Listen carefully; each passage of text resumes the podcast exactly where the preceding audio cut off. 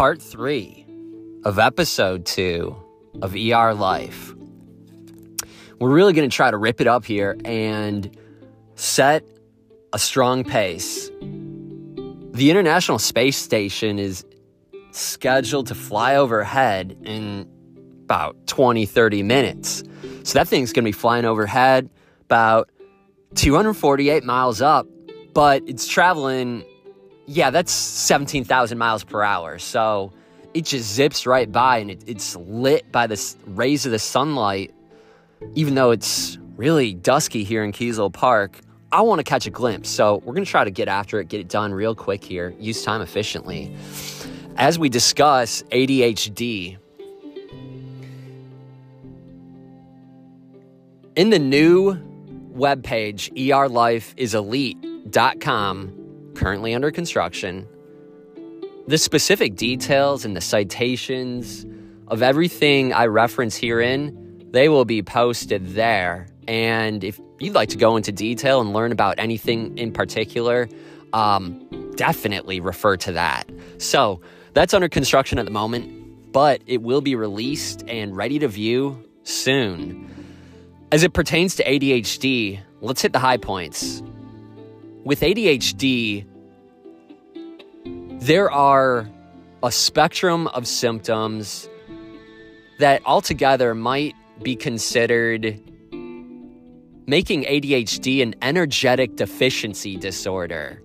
So when you think about all of the energy required, all of the ATP required, the dopamine needed to power cognitive activity, what if you were to lower a person's threshold of production, ability to synthesize and utilize the necessary ATP and dopamine as occurs in a normal person. If you go ahead and lower that person's ceiling, you would have ADHD. Broadly speaking, that's how I understand it from the literature, from its impact on lives. And when I first read that a couple years ago, ADHD, an energetic deficiency disorder. Well, what? It was it was a game change for me. It was a total paradigm shift where I started to look at this condition through totally different through a totally different lens. And really as we'll discuss right now, when we look at the impact ADHD has on a person's life, yeah, it makes sense. It really makes sense for there to be this this large, this significant change to the body's physiology, limiting its overall capacity and potential, leading to a lowered academic achievement, diminished ability to learn, retain information. If we're teenagers, if we're young, if we're developing ourselves, our ability to develop into who we want to be is diminished. And so, looking at the big picture, then, if we're not able to develop as, as we would like, pursue the passions we have, and find fulfillment in whatever it is that fulfills us due to inability to sustain attention, focus, really get things done, do work. Ultimately, work's required to really do anything, even develop yourself. Well, one's employment prospects are diminished, one's career prospects are diminished. And really, what does that mean? Life prospects are also diminished. Just like I said, it's almost as though the ceiling is brought lower on a person.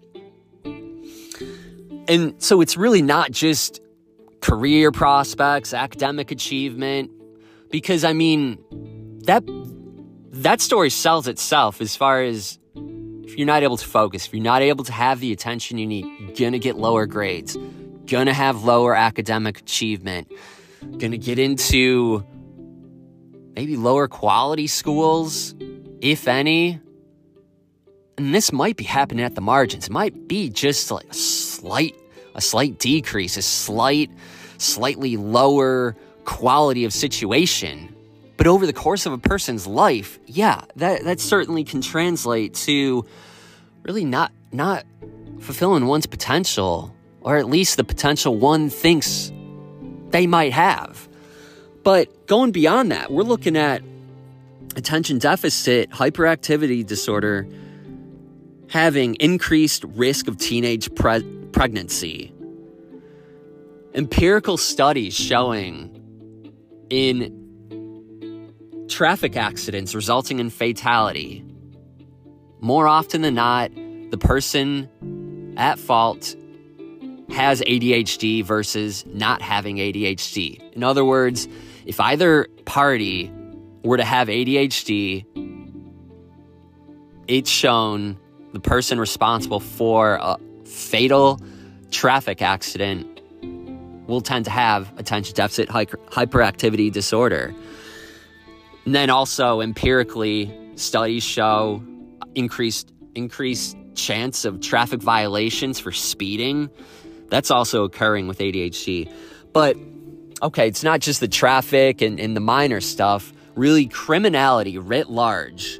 Looking at the prison populations, there are substantial numbers, substantial percentages of whether it's male or female, incarcerated people who have ADHD. And it's really not hard to see why.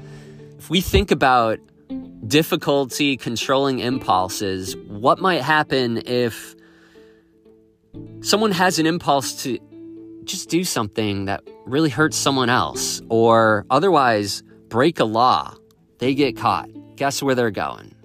Going in jail. They're going in prison. So, look, then really extrapolating that out, projecting that out across a population, it's not, it's not hard to see why there might be a lot of folks behind bars with ADHD untreated.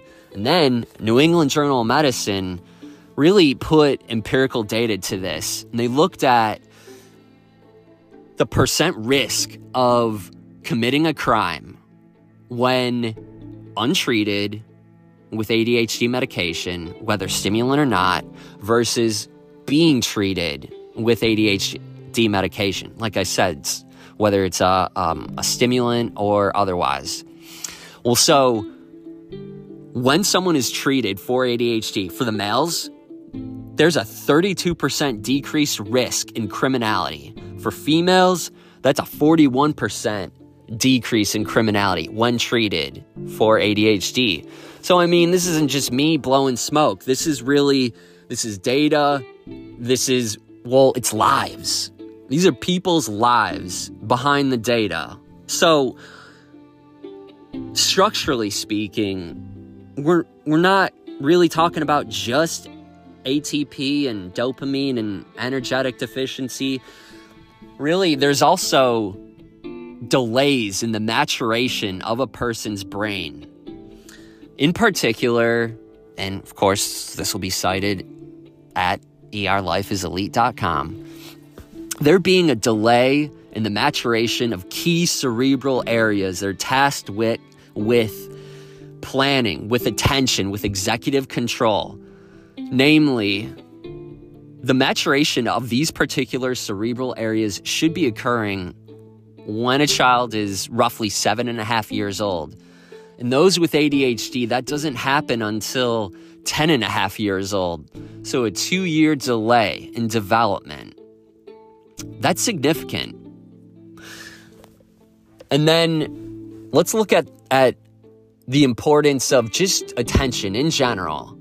So we're, we're going to kind of close part three, final part of episode two, just looking at attention and its value in terms of let's compare it to, let's take an attention score and let's compare it to an IQ score.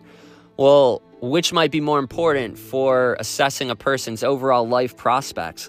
As it turns out, in a, a Journal of the American Medical Association study, attention scores are able to predict a person's lifetime earnings with far greater strength than one's intelligence quotient. Uh, otherwise known as the IQ. This study started with the authors really noticing high inattention in kindergartners is really projecting out throughout a person's life. So, what they see in kindergarten with high inattention, that tends to be a common theme, reoccurring throughout a person's life. So, these authors followed children at age six and then followed back up with them when they were age 35. So, at age six, study authors got teacher rated scores on inattention, hyperactivity, oppositional, and aggression symptoms, and pro- ability to be pro social. They took those scores at age six and then they followed back up with individuals in the study group when they were 35 and they look, looked at their tax returns. Suffice it to say, more so than IQ, family background, or anything else, inattention, or rather one's one's attention, their in particular their attention scores, were far more able to predict one's annual income than anything else.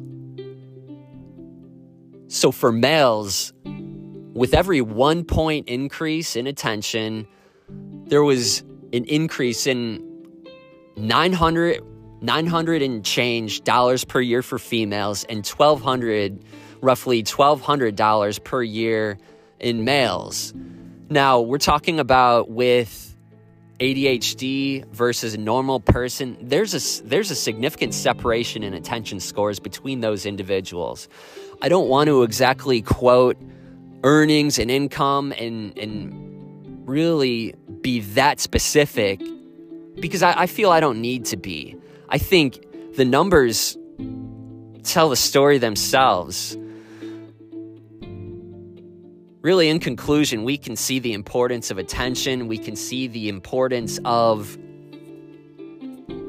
one's ability to focus. And honestly, if there's, if, if a child is suspected, it doesn't matter if it's a child or an adult, if one suspects they might have difficulty with focus and with attention, go ahead, see a mental health professional, get tested, and, and check it out because literature shows quality of life when being treated for ADHD significantly improves. Why, why, why should we go on living diminished qualities of li- qualities of life when it's not necessary? We don't need to do that there's such thing as better living through modern chemistry, I suppose. And with that, conclude part three and check out the space station. Y'all take care. Stay tuned for episode three. Considering a number of options for what what's focus on, might might be just doing it on the blood brain barrier and just how much it's really like a castle in terms of protecting us from protecting our brain from everything that's going on in, in the general physiology of our body and keeping that environment as, as, I, as ideal, as optimized as possible. Y'all stay tuned.